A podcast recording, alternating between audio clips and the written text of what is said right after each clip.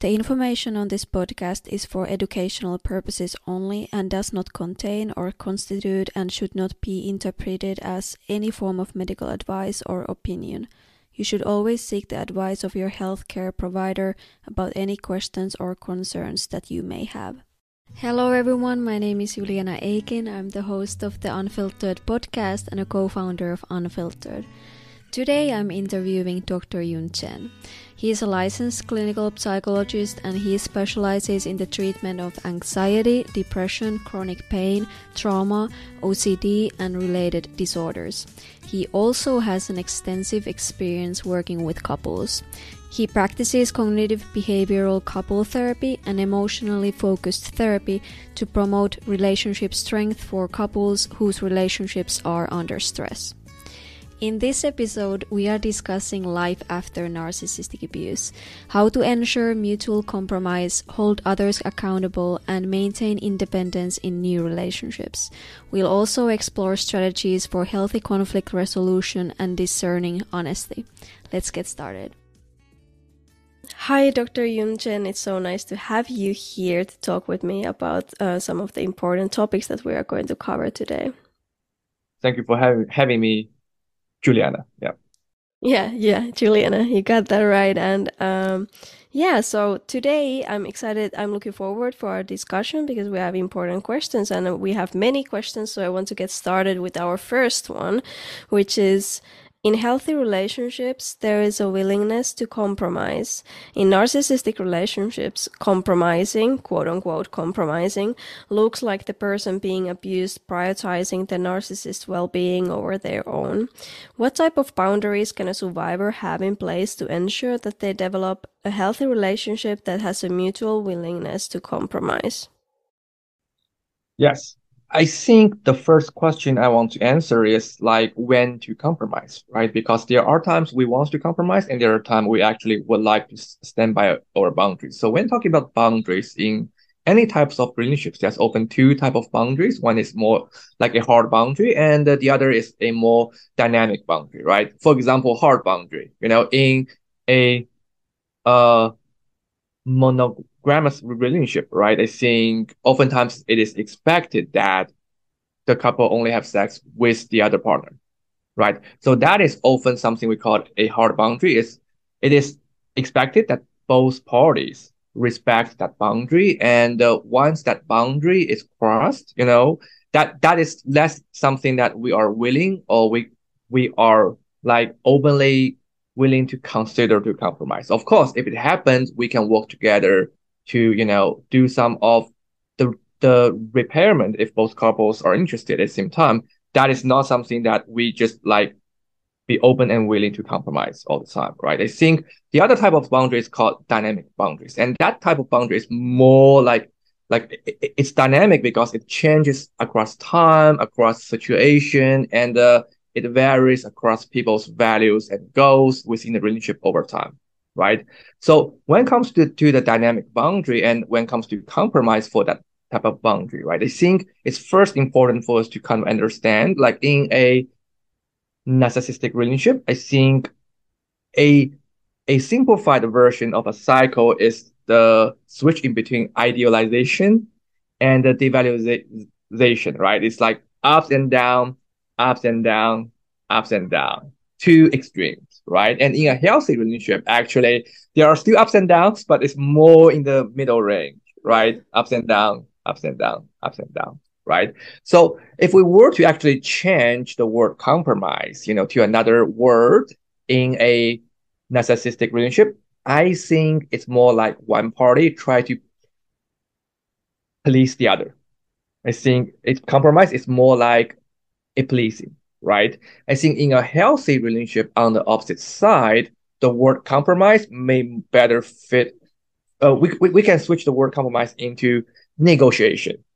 Mm. It's two parties trying to work together to reach a goal they would both like to achieve, you know, in a relationship. So if we say like what type of boundaries or what are some of, of the tips, right, to be able to like compromise or negotiate, you know, in a healthy relationship, the first is to let go of the power, the power struggle. I think it's very natural for people have the urge to struggle for power in any type of dynamic, intimacy relationship, friendship, right? Working relationship.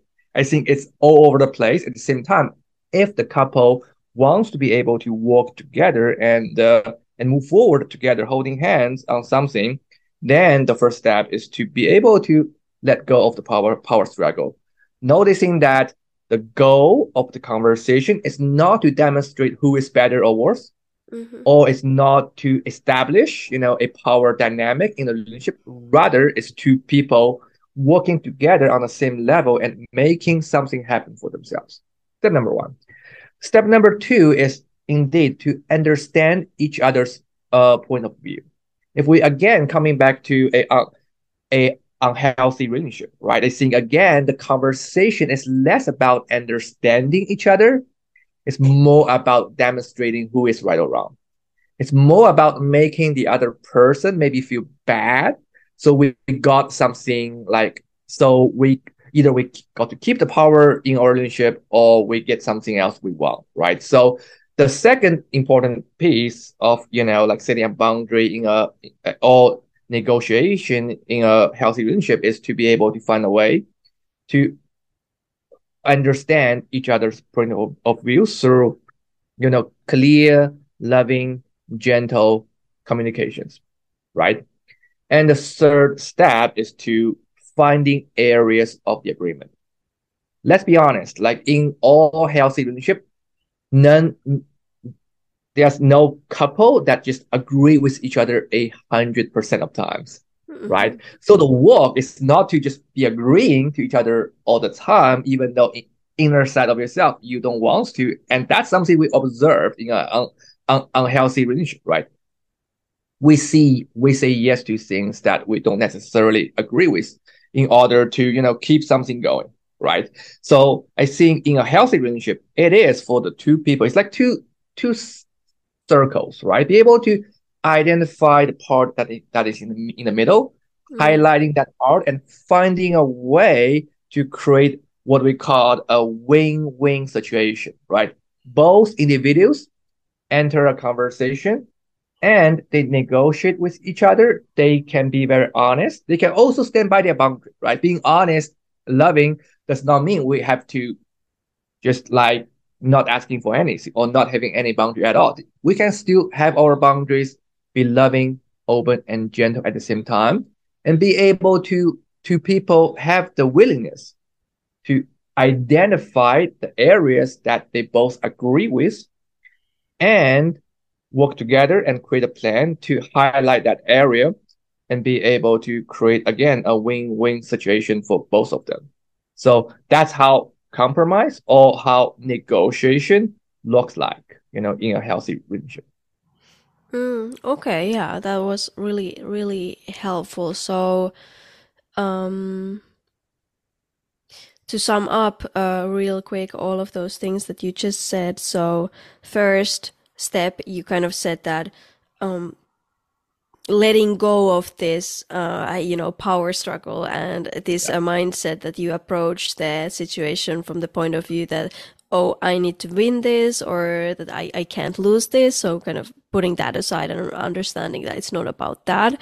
And then the second one was kind of basically empathy. So you are able to um, see the other person's perspective while you are mm-hmm. entering this um, situation where you have to compromise or or have this discussion. And then the third one mm-hmm. was um, trying to find those win-win situations. So where where is this uh, the ground where both of you are able mm-hmm. to you know benefit it from uh, somehow and you know focus focus on that yes okay. and sometimes the win-win uh situation is not like you know both parties come like win-win at the same time because sometimes we need to give and take right mm. i think another version of a win-win situation is one party compromise one time with the understanding that moving forward in some other aspect, that partner who has compromised that is important to him or her, the other partner would be willing to hmm. compromise mm. on his or her end. Right. So win-win situation could be, you know, both parties find it to be win-win at the same time. Okay. One one wants to go to I don't know hiking, one one wants to go boating. They go somewhere that there's a lake. They can both hike and and boat. Okay, mm. that's win-win at the same time.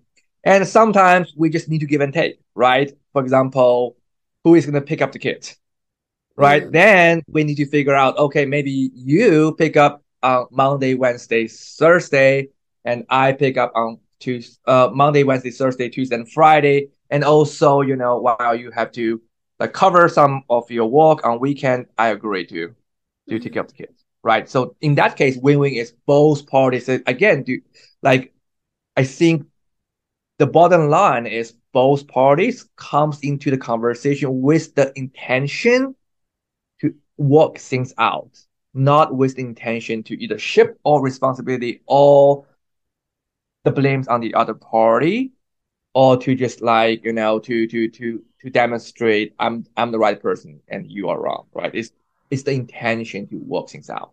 So yeah. mm, okay. Um then I, i'm thinking i don't know if this is a weird question but like because um you know many survivors they have been in a narcissistic relationships where yeah like we kind of already established that this compromising can look like that that mm-hmm. they are just prioritizing the narcissist well-being over their own so like you know either mm-hmm. people pleasing mm-hmm. behaviors or just you know um, mm-hmm. it's always the narcissist who uh, that everything is done with the way that they uh-huh. want because it's really exhausting to be fighting with them all the time. So, um, are there some kind of internal boundaries that someone can set with themselves to make sure that they do not end up in a situation like that ever again? That um, that they really like are there some internal boundaries that help someone to make sure that that uh, in these situations where there there is a need to compromise that they don't mm-hmm. for example all, all the time you know prioritize someone's some someone else's needs over their own or or again uh, ex, uh, engage in people pleasing behaviors?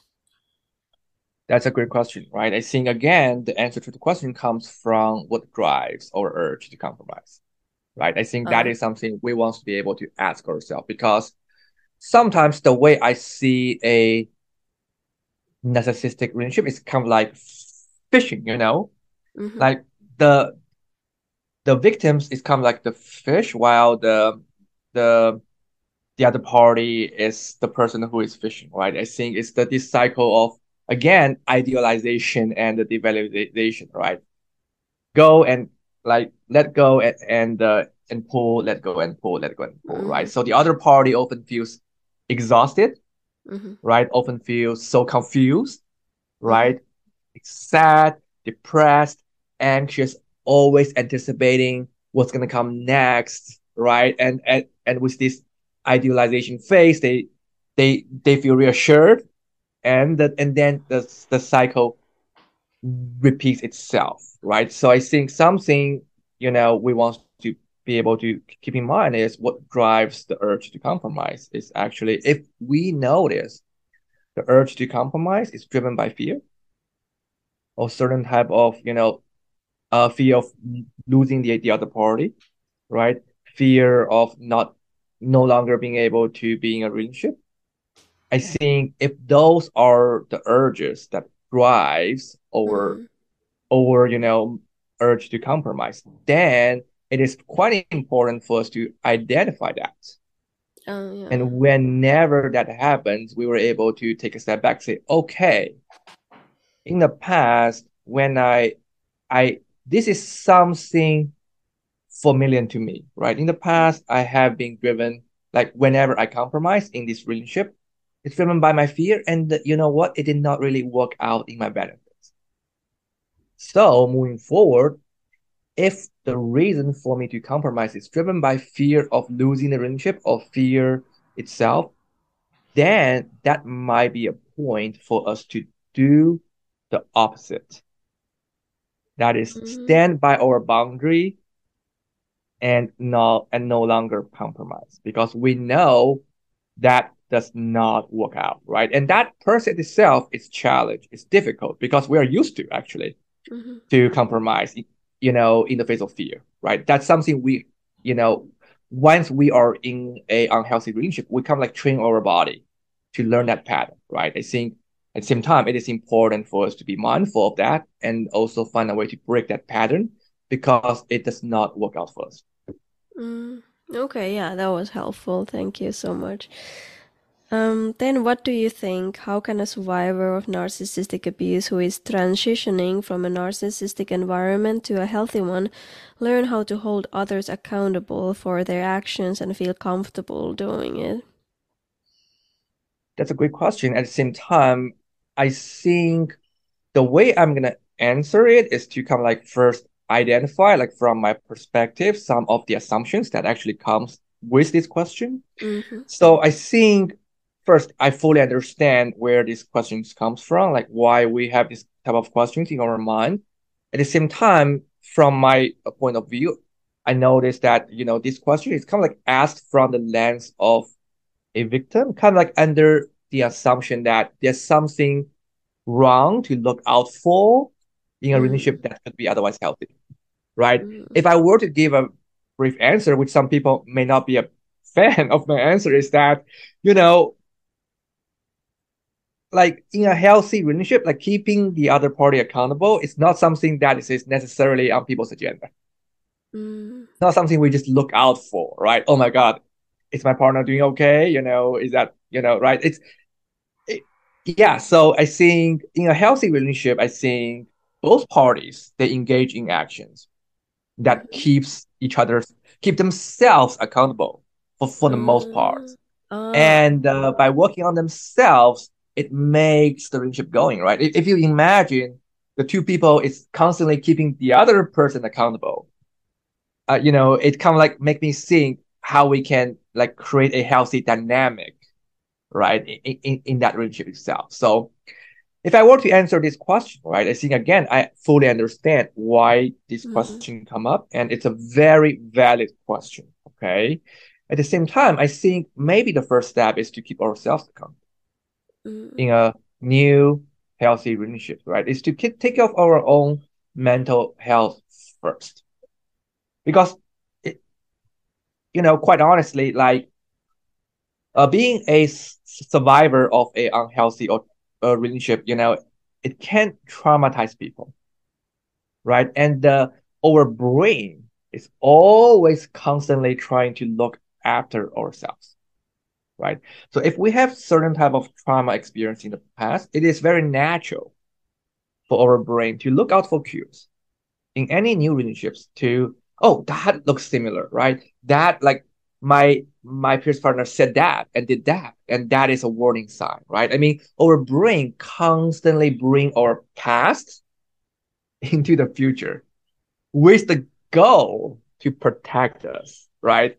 That is completely reasonable at the same time, if we too much fused with what happened in the past, even though to a certain extent it does help function in a way to protect us, it, it, it would actually prevent us from giving this new relationship a fair shot. Mm. Because we kind of live in our shadow, live in our past.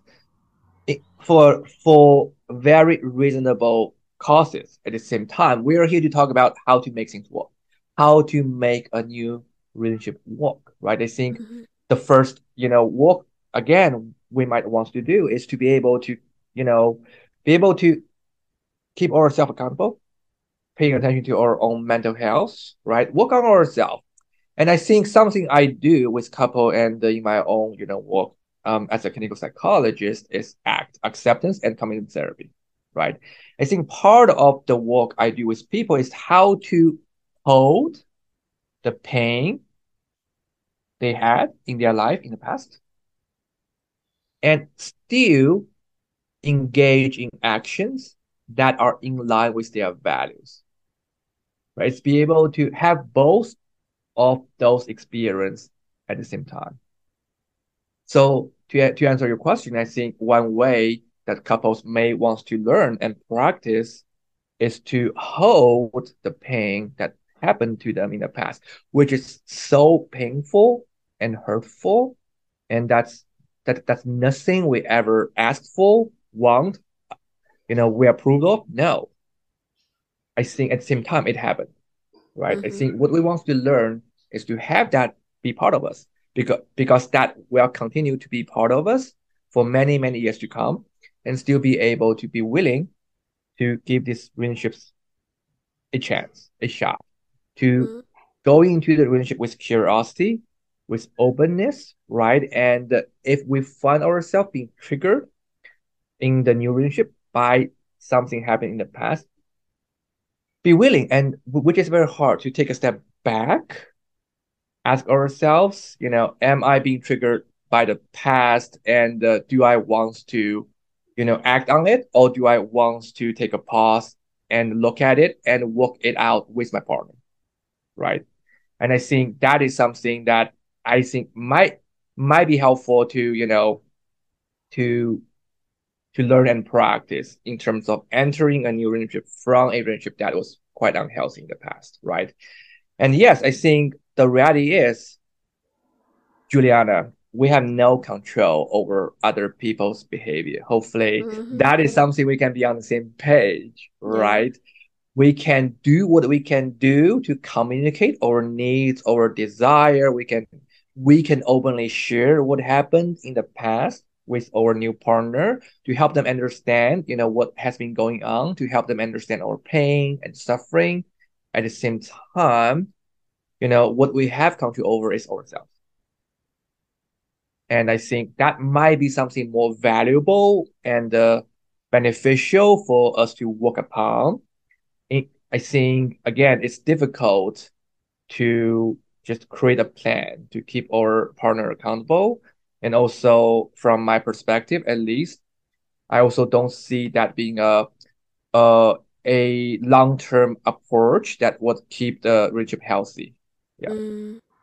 Yeah. So uh, yeah, like just to clarify, like the reason why it's not going to work on a long term in a way that makes the relationship healthier and healthier, is it like because we should the, what makes the relationship healthier and healthier in the long term is if both parties keep themselves accountable and not that the other person is all the time pointing out and trying to keep the other person accountable. Can't that build mm-hmm. like resentment in the other partner or feelings of like they are being criticized all the time? Or is there some specific reason why in the long term it's not going to, you know, be helpful when we are talking about the health, uh, like how healthy the relationship is?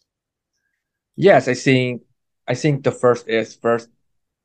I think it's impossible for us to control the other person's yeah. behavior, right? Yes, I think that um, I think that is the first problem, and it's kind of like an important issue, right? Mm-hmm. Because we can try to communicate what we want and desire at the same time.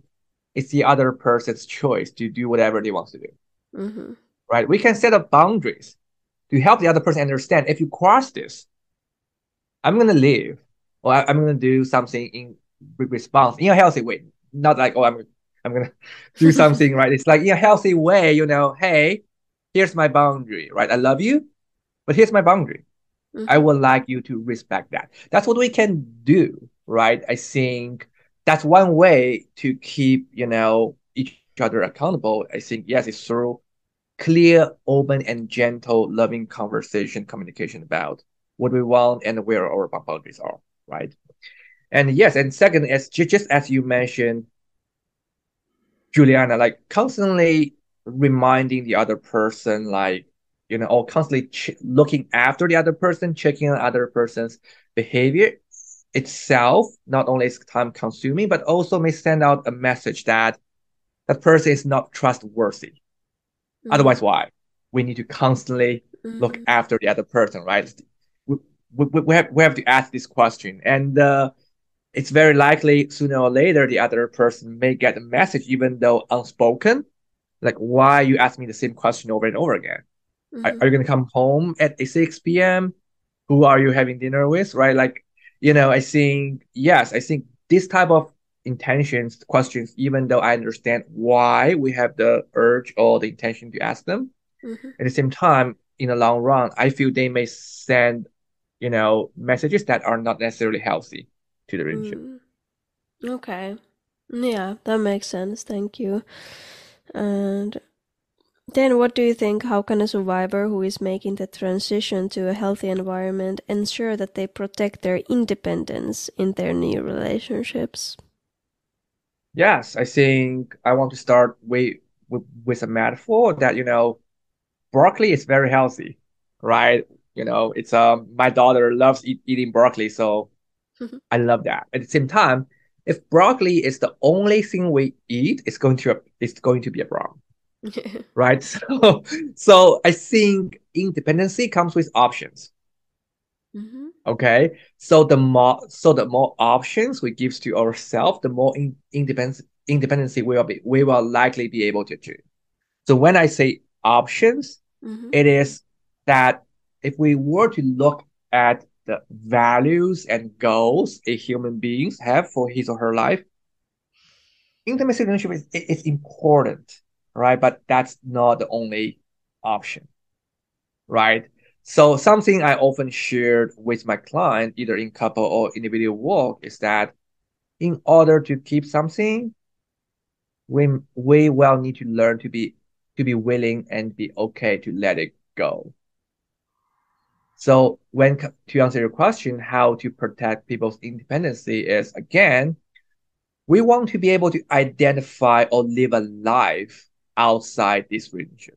We need to be able to find our values, our goals that are important to us outside this relationship. Of course, we, we want to be able to work on important values and goals within the relationship. Mm-hmm. We don't want to only eat broccoli. We want to eat different various type of vegetables, right? How about your career, right? Friendship, family relationship, self growth, hobby, right? Like physical health, emotional health. What do you want for yourself outside this relationship, right? What is the entire package of the life you want to have? Yes, intimacy relationship may may look like a big sweet cookie in the package with the heart shape, right? Mm-hmm. But let's look at the other cookies or chocolate that you may also be able to enjoy. Mm-hmm. Why that's important? Because if the other person is the only thing we have, if the other person is the entire world for us, it's difficult for us to develop independency, right? If the other person is one of the most important things that's going on in our life, then it's actually healthier not only in the relationship itself, but also for us to be able to have more things to look forward to in our lives. And that cultivates independency. Right? So, uh, yes, it's to self care, is to identify and engage in value outside in, in the intimacy relationship, even though in, in, we can still, you know, take the in, intimacy relationship very seriously and give it a lot of weight right? I think the second is I think people sometimes talk about is maybe to have some financial independency as well. Uh. Because being able to if you know, I think if if two people were to enter a conflict, which will happen in any type of relationships, okay, large, large or small, I think something that can be really helpful is to have some some if if you feel you need to leave the house, the apartment, or the situation, at, at least have some means for you to, for you to be go, able to go somewhere. Mm-hmm. Right. So basically, you we want to have the the option or the choice or the freedom to to you know like to separate our, ourselves or create some distance when we need to or want to. Mm-hmm. And financial independence is something quite important for us to ha- make that happen. Yeah. Right. If you are fully dependent on the other party to to provide for you financially, then when we do want to have a break or you know or or you know or be able to create some physical distance, we may feel trapped. Yeah. And that what you really damage our ability to be able to build up our, you know, independency, right? Yes, and I think the number I think the third thought I have is to maybe work on our own mental health.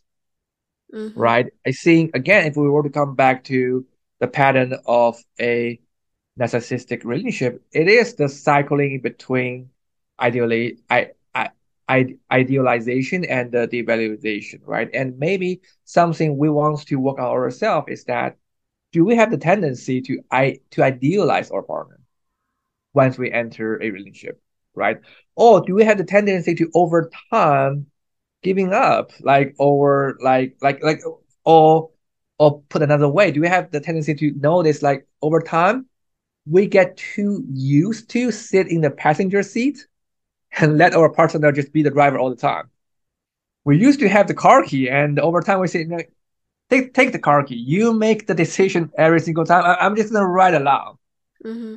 Of course, you know that may work in some relationships. At the same time, we are just letting go the autonomy mm. that may benefit us, right? In in in one moment or another. So do we have the tendency to do that? And if mm-hmm. so, maybe that's something we can work on ourselves because again, you know, if we want to have in, in, in, in independencies, we want to be able to have the financial and also the emotional, mental, physical agency to be able to make that happen. Right. And I think something else that's quite important is to have a life outside the relationship, friendship, you know, like like family relationship, be able to have a social network that could be there for you when you are having a hard time in your relationship, right? If, if I were to summarize all the point I mentioned into three words, is to to, to have a life. is to is to have a life inside ourselves and uh, and outside ourselves. Yeah. Mm-hmm. Yeah, those were great tips and yeah, I don't have anything to add. I think that was compre- comprehensive. yeah. Happy to be helpful. yeah. Uh, then, what do you think? Can you explain the difference between arguing in an abusive relationship and conflict resolution in a healthy one? Then, can you explain how a survivor making a transition to a healthy environment can ensure that they surround themselves with people who are willing to resolve conflicts in a healthy manner? So, first, conflict is inevitable in any mm-hmm. type of relationship, you know, not only just in, in intimacy relationship, right? Conflict is everywhere. Mm-hmm. So oftentimes something I shared with my client is com- having conflict is not a problem. It's how we handle it, right? Like what is the intention that we bring into the conflict, right? To answer the first part of the question, think that's something I already mentioned a little bit is that in a unhealthy relationship or in a like uh narcissistic relationship, the function of a conflict oftentimes is the struggle for power. Uh, yeah. Right. And the intention of the conflict is not to resolve a problem or work together on something that is important, but just two people disagree with. It is oftentimes to prove the other person is wrong or or is inferior in the relationship, right? Is to demonstrate like the power. You know, I mm-hmm. think and again, in a healthy relationship, right? Again, the word of compromising can be changed to either teamwork or negotiation, right? Mm-hmm. The function is more like two people who naturally just disagree with each other on some topics, which is part of human life. Okay. And come together knowing they disagree with each other, but still be willing to work together and compromise, right? Or ne- negotiate to make something happen, right? So that's the differences in between ar- arguing or conflicts in a unhealthy versus a healthy relationship, right? So how can we, you know, create like an environment that people are more willing to resolve conflicts in a healthier manner. I think something I coach couples actually in my work is the four train wrecks mm-hmm. that often set people up. Okay. okay. The first one is criticism. You never do something, right? You never, you always mm-hmm. see how how damaging that type of you know um wording can be, right? Expre- expression, right? You never help me. You never care about me, right? The second is called defensiveness. Mm-hmm. I'm good, you're bad. You know, like it's it's all your fault, right? The third is called disrespect. You XXX, right?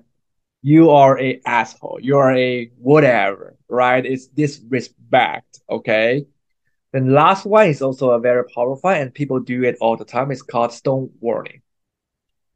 Stonewalling. I don't like what you said. Couple come into conflict, escalate, so criticism, defensiveness, disrespect. Did not go anywhere.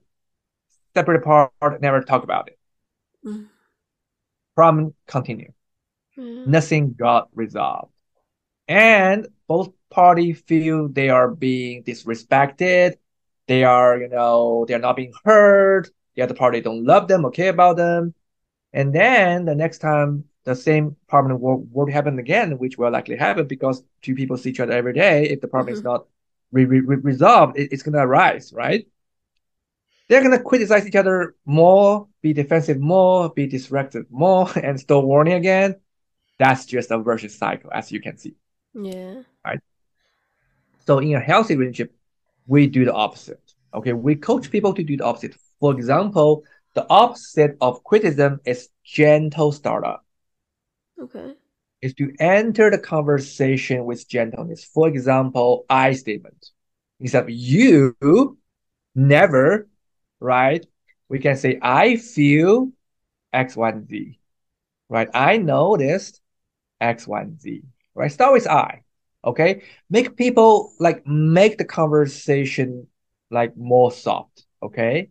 Mm-hmm. And also second point in terms of gentle startup is to to state the situation with a neutral tone. Instead of you know you never help me with household cleaning right? Like stay in a neutral tone that i noticed that our household our our apartment has been messy for the last week right? Neutral tone. Help the other person take it in and be willing to work on it right the second is highlighting the positivity piece. And that's hard, but that's also important. Is to highlight the possibility, highlighting the positive in the middle of a conflict. For example, sharing with the other person, the last time we worked together on cleaning up the house a few weeks ago, it makes me feel very happy. Mm. It, it, it makes me feel loved and connected with you. See? It's to highlighting the positive in the middle of a conflict and that language, that sentence sometimes can just stop up the mm-hmm. conversation so much. And two people are willing to to walk, right? And something important is to share our emotions. Emotions are very powerful tools. Help our partner understand what are we feeling, not just say the state of fact, right? The apartment is messy. We all know it right? We, we can look at it and, and know, okay, it, it's important. At the same time, it does not really give the other person much information to, to work on, mm-hmm. right? I think, you know, if we can incorporate some information that I feel sad whenever I saw the apartment being messy because this is our home and I would hope, you know, this can be something we come back after a day of long walk and feel comfortable about. But if you let that know, you know, if you share that piece with your partner, that gives much more information than just say the apartment is messy, mm-hmm. fix it. Right? Mm-hmm. Information, give, tell people, share our partner, uh, share our emotions with our partner. I think the second is, or the third is take some responsibilities. Okay. Oftentimes when a conflict happens, most, in most cases, both parties carry some responsibilities. Sometimes it can be very helpful to solve the other party part, uh, to be able to solve the other party by us acknowledging what we can do better. Right? To maybe start with us. You know, not not that we're gonna just give up and uh, compromise all the way. Mm-hmm. No, it is a way to enter the conversation. Right? Stay by what you are comfortable and willing to take responsibility for and stay there. If your partner try to give you more, stay there. Don't just say oh, okay, I'm going to take that. Now, if you don't want to take that, don't take that. But we can still take what we can take. Mm-hmm. Right. Number three is kind of quite um, obvious is be respectful. We can still be respectful while we are feeling upset, angry, or frustrated about certain things. Mm-hmm. Right? We can use languages that, you know, help to people connect. Right? Last but not least, instead of stonewalling just two people escalated and the separate part, Mm. something we really want couple to learn is to be able to first take a pause in the middle of an a elevated conversation. If you see the conversation is not going anywhere, take a pause. It's okay. Going back to your room, the other person in the living room, each of them, each of you doing something that to soothe you, listen to music, take a shower, whatever, right? And this is very important, is to have a consensus that you're gonna come back and continue the conversation once you take a break. Once you calm down, you agree, say, we're gonna come back at 8, 8 p.m. and continue this conversation. Mm. And that's important because the only way to move forward and resolve is to hopefully is for people to work together. Right? It's okay for people to feel upset, feel pain, feel elevated. At the same time, a healthy couple do find ways to come back to the table and uh, hopefully be able to create a win-win uh con condition for themselves right? Mm. So be able to take a break and coming back to the conversation is also something quite important to establish a healthy relationship in the long run. Mhm. Yeah. So that's all I have. yeah, thank you, thank you. For now, yes. yeah, yeah, you tackled that big question well. so it was great. Um, then we have final question, which is how can a survivor tell if someone they are trying to build a healthy relationship with is honest? That's a very difficult question to answer. I wish I can call my forensic psychology friend to, you know, help me with that question, but I don't have one. So, so I'm gonna try to answer the question from a clinical psychology perspective, which my answer may not, you know, make maybe something that people are not a big fan of again is I don't think we can to really tell someone is honest or not, at least based on the knowledge base I have. I'm sure there are things people can do, hmm but from a healthy perspective, like a healthy range of perspectives, right? I mean, I have been working with partners who have been married for over 10 or 20 years and still commit uh adultery, right, in a relationship for one reason or another, and the other partner find out a few months or even a year or two later, right? Mm. So I think the short answer is sometimes it's just so difficult for us to tell whether someone is honest or not. I think, um, yes, I think I don't have a good answer on that end. I think on the other end, again, is if we were to come back to the question in terms of how to keep the other party accountable, Mhm. right? I think my my answer may be similar is that maybe what we can do is again to carry the pain we have in the past because again I do understand why this question came up. At the same time, maybe what we can do is to carry our pain and be willing to give this new relationship a shot, if a chance. Mm. Being able, be willing to trust the other party Mhm. that, you know, this is a person I can, I'm willing to trust. If you, if you look at the word trust, Juliana, it implies we, we don't know everything. If we, if we know everything, why, why we need to trust? We, we, we just Mm. know, right? Yeah. The word trust already tells us we don't know, Yeah. but we are willing to put faith into another person we would like to have a long-term relationship with. Right? So Mm. by saying I'm willing to trust you, it already implies that we don't know whether the other person is honest or not. But because this is something I would like to pursue, I'm willing to give it a shot. I'm willing to take some risks in order to make something work. Right? So, yes, I think something I often share with my client is that everything we do in our lives involves risks, right? Mm-hmm. I'm I, am i am drinking this like soda.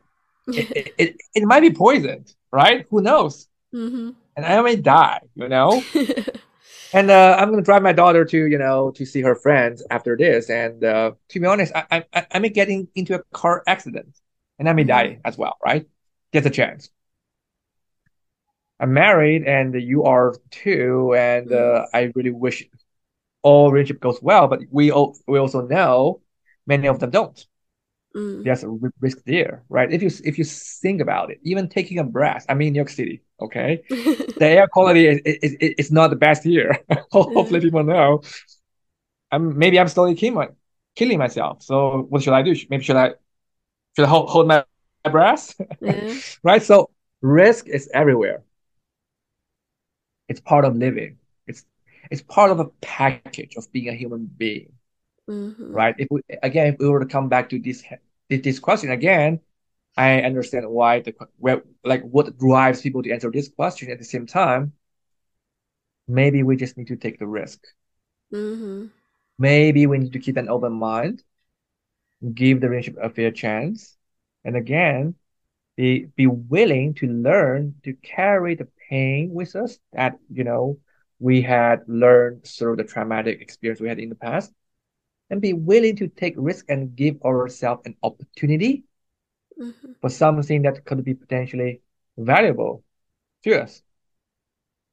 And nobody can guarantee what's going to happen to this new relationship at the same time if we constantly just look out for cues that indicates that that you know indicates something is wrong or could be wrong then we're actually getting getting away of ourselves having a healthy long-term relationship.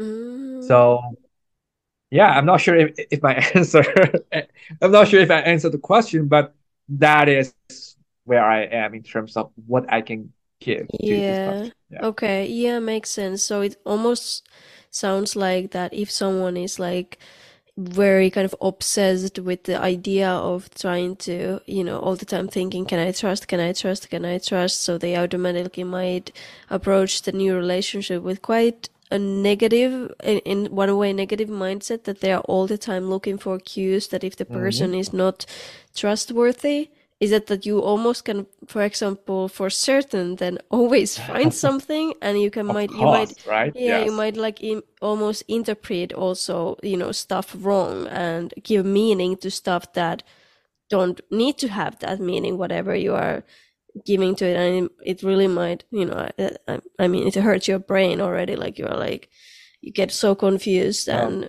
and mm-hmm. and then I, I don't you think that then the other person who, if they are all the time being confronted about, you know, they are all the time being like that the person looking for cues of uh, that person being not trustworthy, and then they are all the time confronted about it. That might not feel that nice as well. Like if you're all the time being like questioned, yeah. whatever you do, and that also might not be helpful for the relationship, especially in the beginning? Like, mm. or what do you mm. think? Yes, I think in psychology it's called self fulfilling purpose, right? Yeah. It's like we we act on something and we kind of like make the outcome we don't want to have happen actually by mm-hmm. doing the things we do. I think something that really manifested is like you know in the treatment of anxiety disorders, right? It's it's it's like it's very well manifest, right? We are we are afraid of you know I don't know social anxiety going to the mm-hmm. par going to the parties and we don't go, and uh, in the moment we feel better, but in the long run we kind of like we we just keep this pattern going, right? We we continue to feel afraid of going to to the party, so mm-hmm. the anxiety actually grow over time by us acting on it, right? I think very similar here. I'm I'm I'm I'm fully first again i fully understand there might be something that drives us to constantly check on the other party Mm-hmm. right? But like you have mentioned, and it's reasonable why people do that. Okay, it's not that people are crazy or out of their Mhm. mind. It's just they had something traumatic in the past, and their brain is trying to tell them to protect themselves. Okay, Mm-hmm. that's what happened. It's a, it's whole, it's so natural. It's so human, right? At the same time, what we ask ourselves here is that, does that work for you? right? Mm-hmm. It's natural for you to have that urge and do it, but does doing it really work for you? And just as you mentioned, is that yes, it's gonna actually push the other person away if you if we do that all the time. Once or twice, maybe okay, Mm-hmm. right? It's reasonable, you know. Once or twice, maybe okay, but if we just fall into a pattern, then we're actually creating gaps, right? Yeah. Creating disconnections in the relationship itself. Mm. and that disconnection is gonna it's only gonna grow if we continue doing the same thing we do. Mm-hmm. And sooner or later, before we notice it, we're afraid of this to be a disconnection, and we just constantly checking and seeking reassurance, and connection happens. And now we say, "See, I'm right." So, so we do it more, and then the relationship start to dissolve, right? And Mhm. start to really compromise the quality of the relationship. Yes, I think something we we may want to learn is to catch ourselves in those moments and be able to ask ourselves, is the way I react to my past really contributing to the future I want to have for my relationship?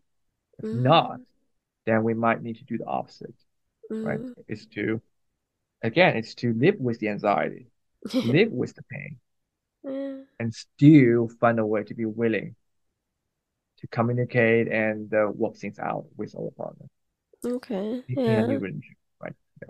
Yeah. What do you think about the mindset or opinion or I don't know approach that well that trust needs to be earned?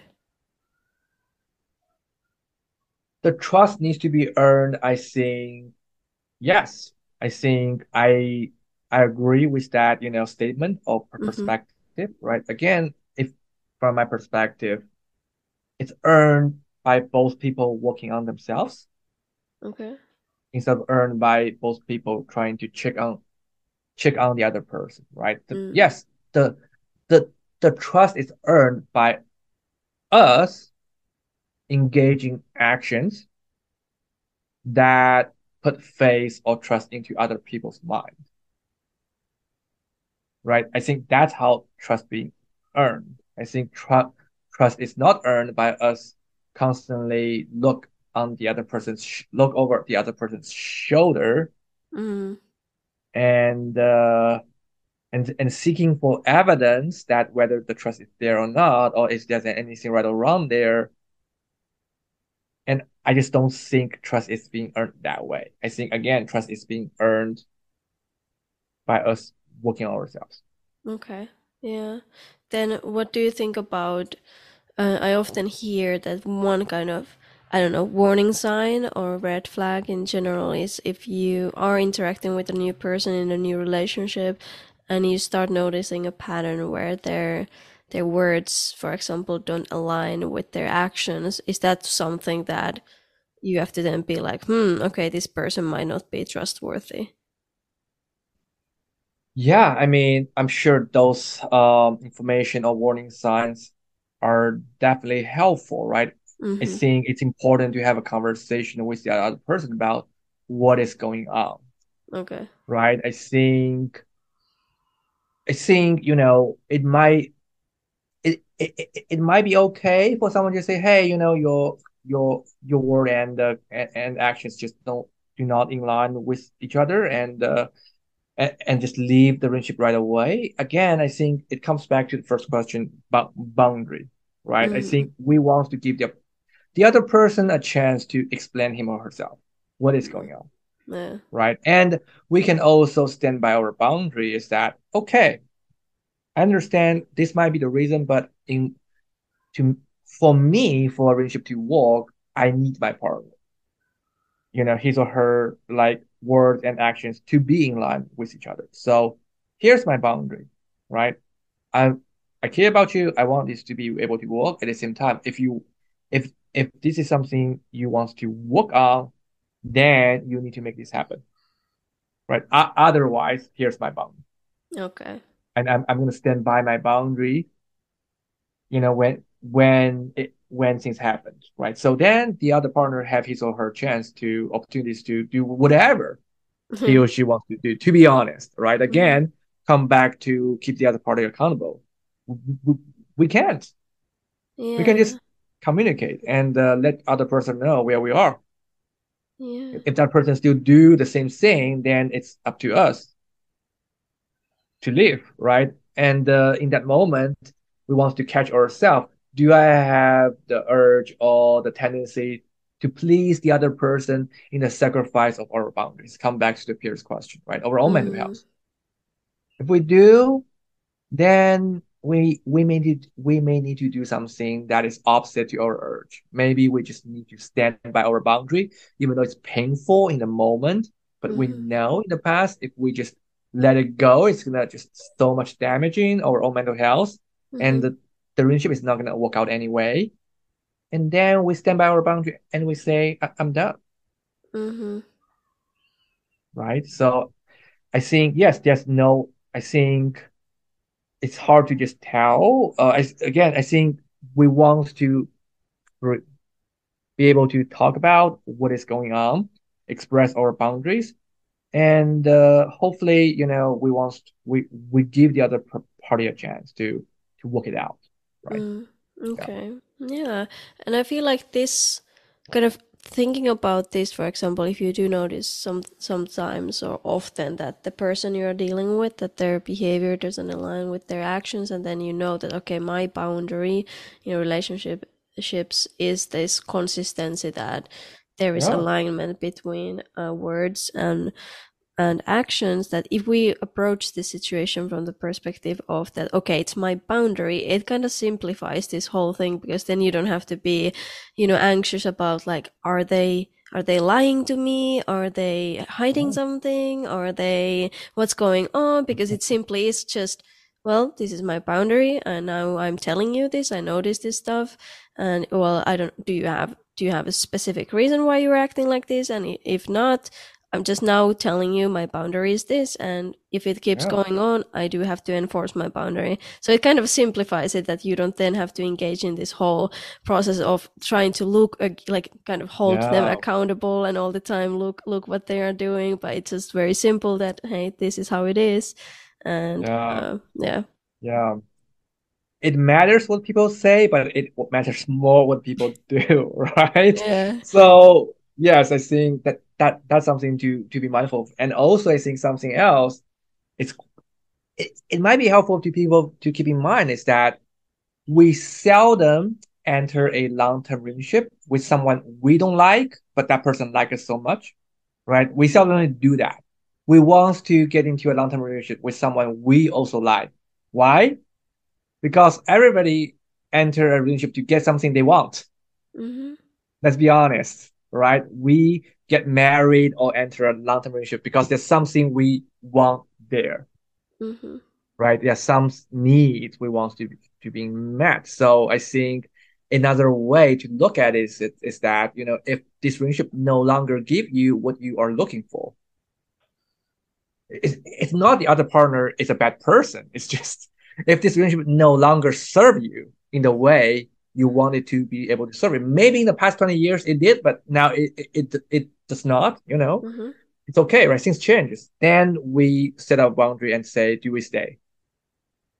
Right? It's always be able to be mindful is to keep our own needs and uh, interest in mind because the only way to keep a healthy a relationship you know healthy is we feel we're getting something out from this relationship and hopefully the other party do right like both parties feel they are getting something out of this relationship and that's how it it can be healthy right is to mm-hmm. prioritize ourselves i'm gonna i'm gonna put it all to be selfish to a certain extent okay Yeah. it's human nature. It's why we enter a relationship. We're all selfish individuals, as just as humans, Mhm. right? only when our needs are being met, Mm. we have the fuel to keep things going. Mm. Okay. Yeah. yeah. Makes sense. Makes sense. Yes, right? Okay. Yeah.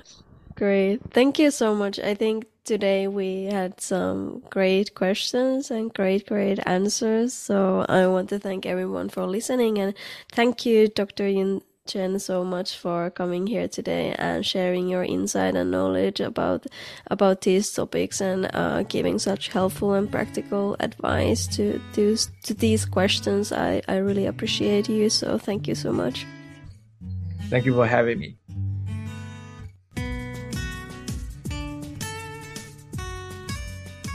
If you have enjoyed this episode, please leave us a review and share the episode with your friends and family.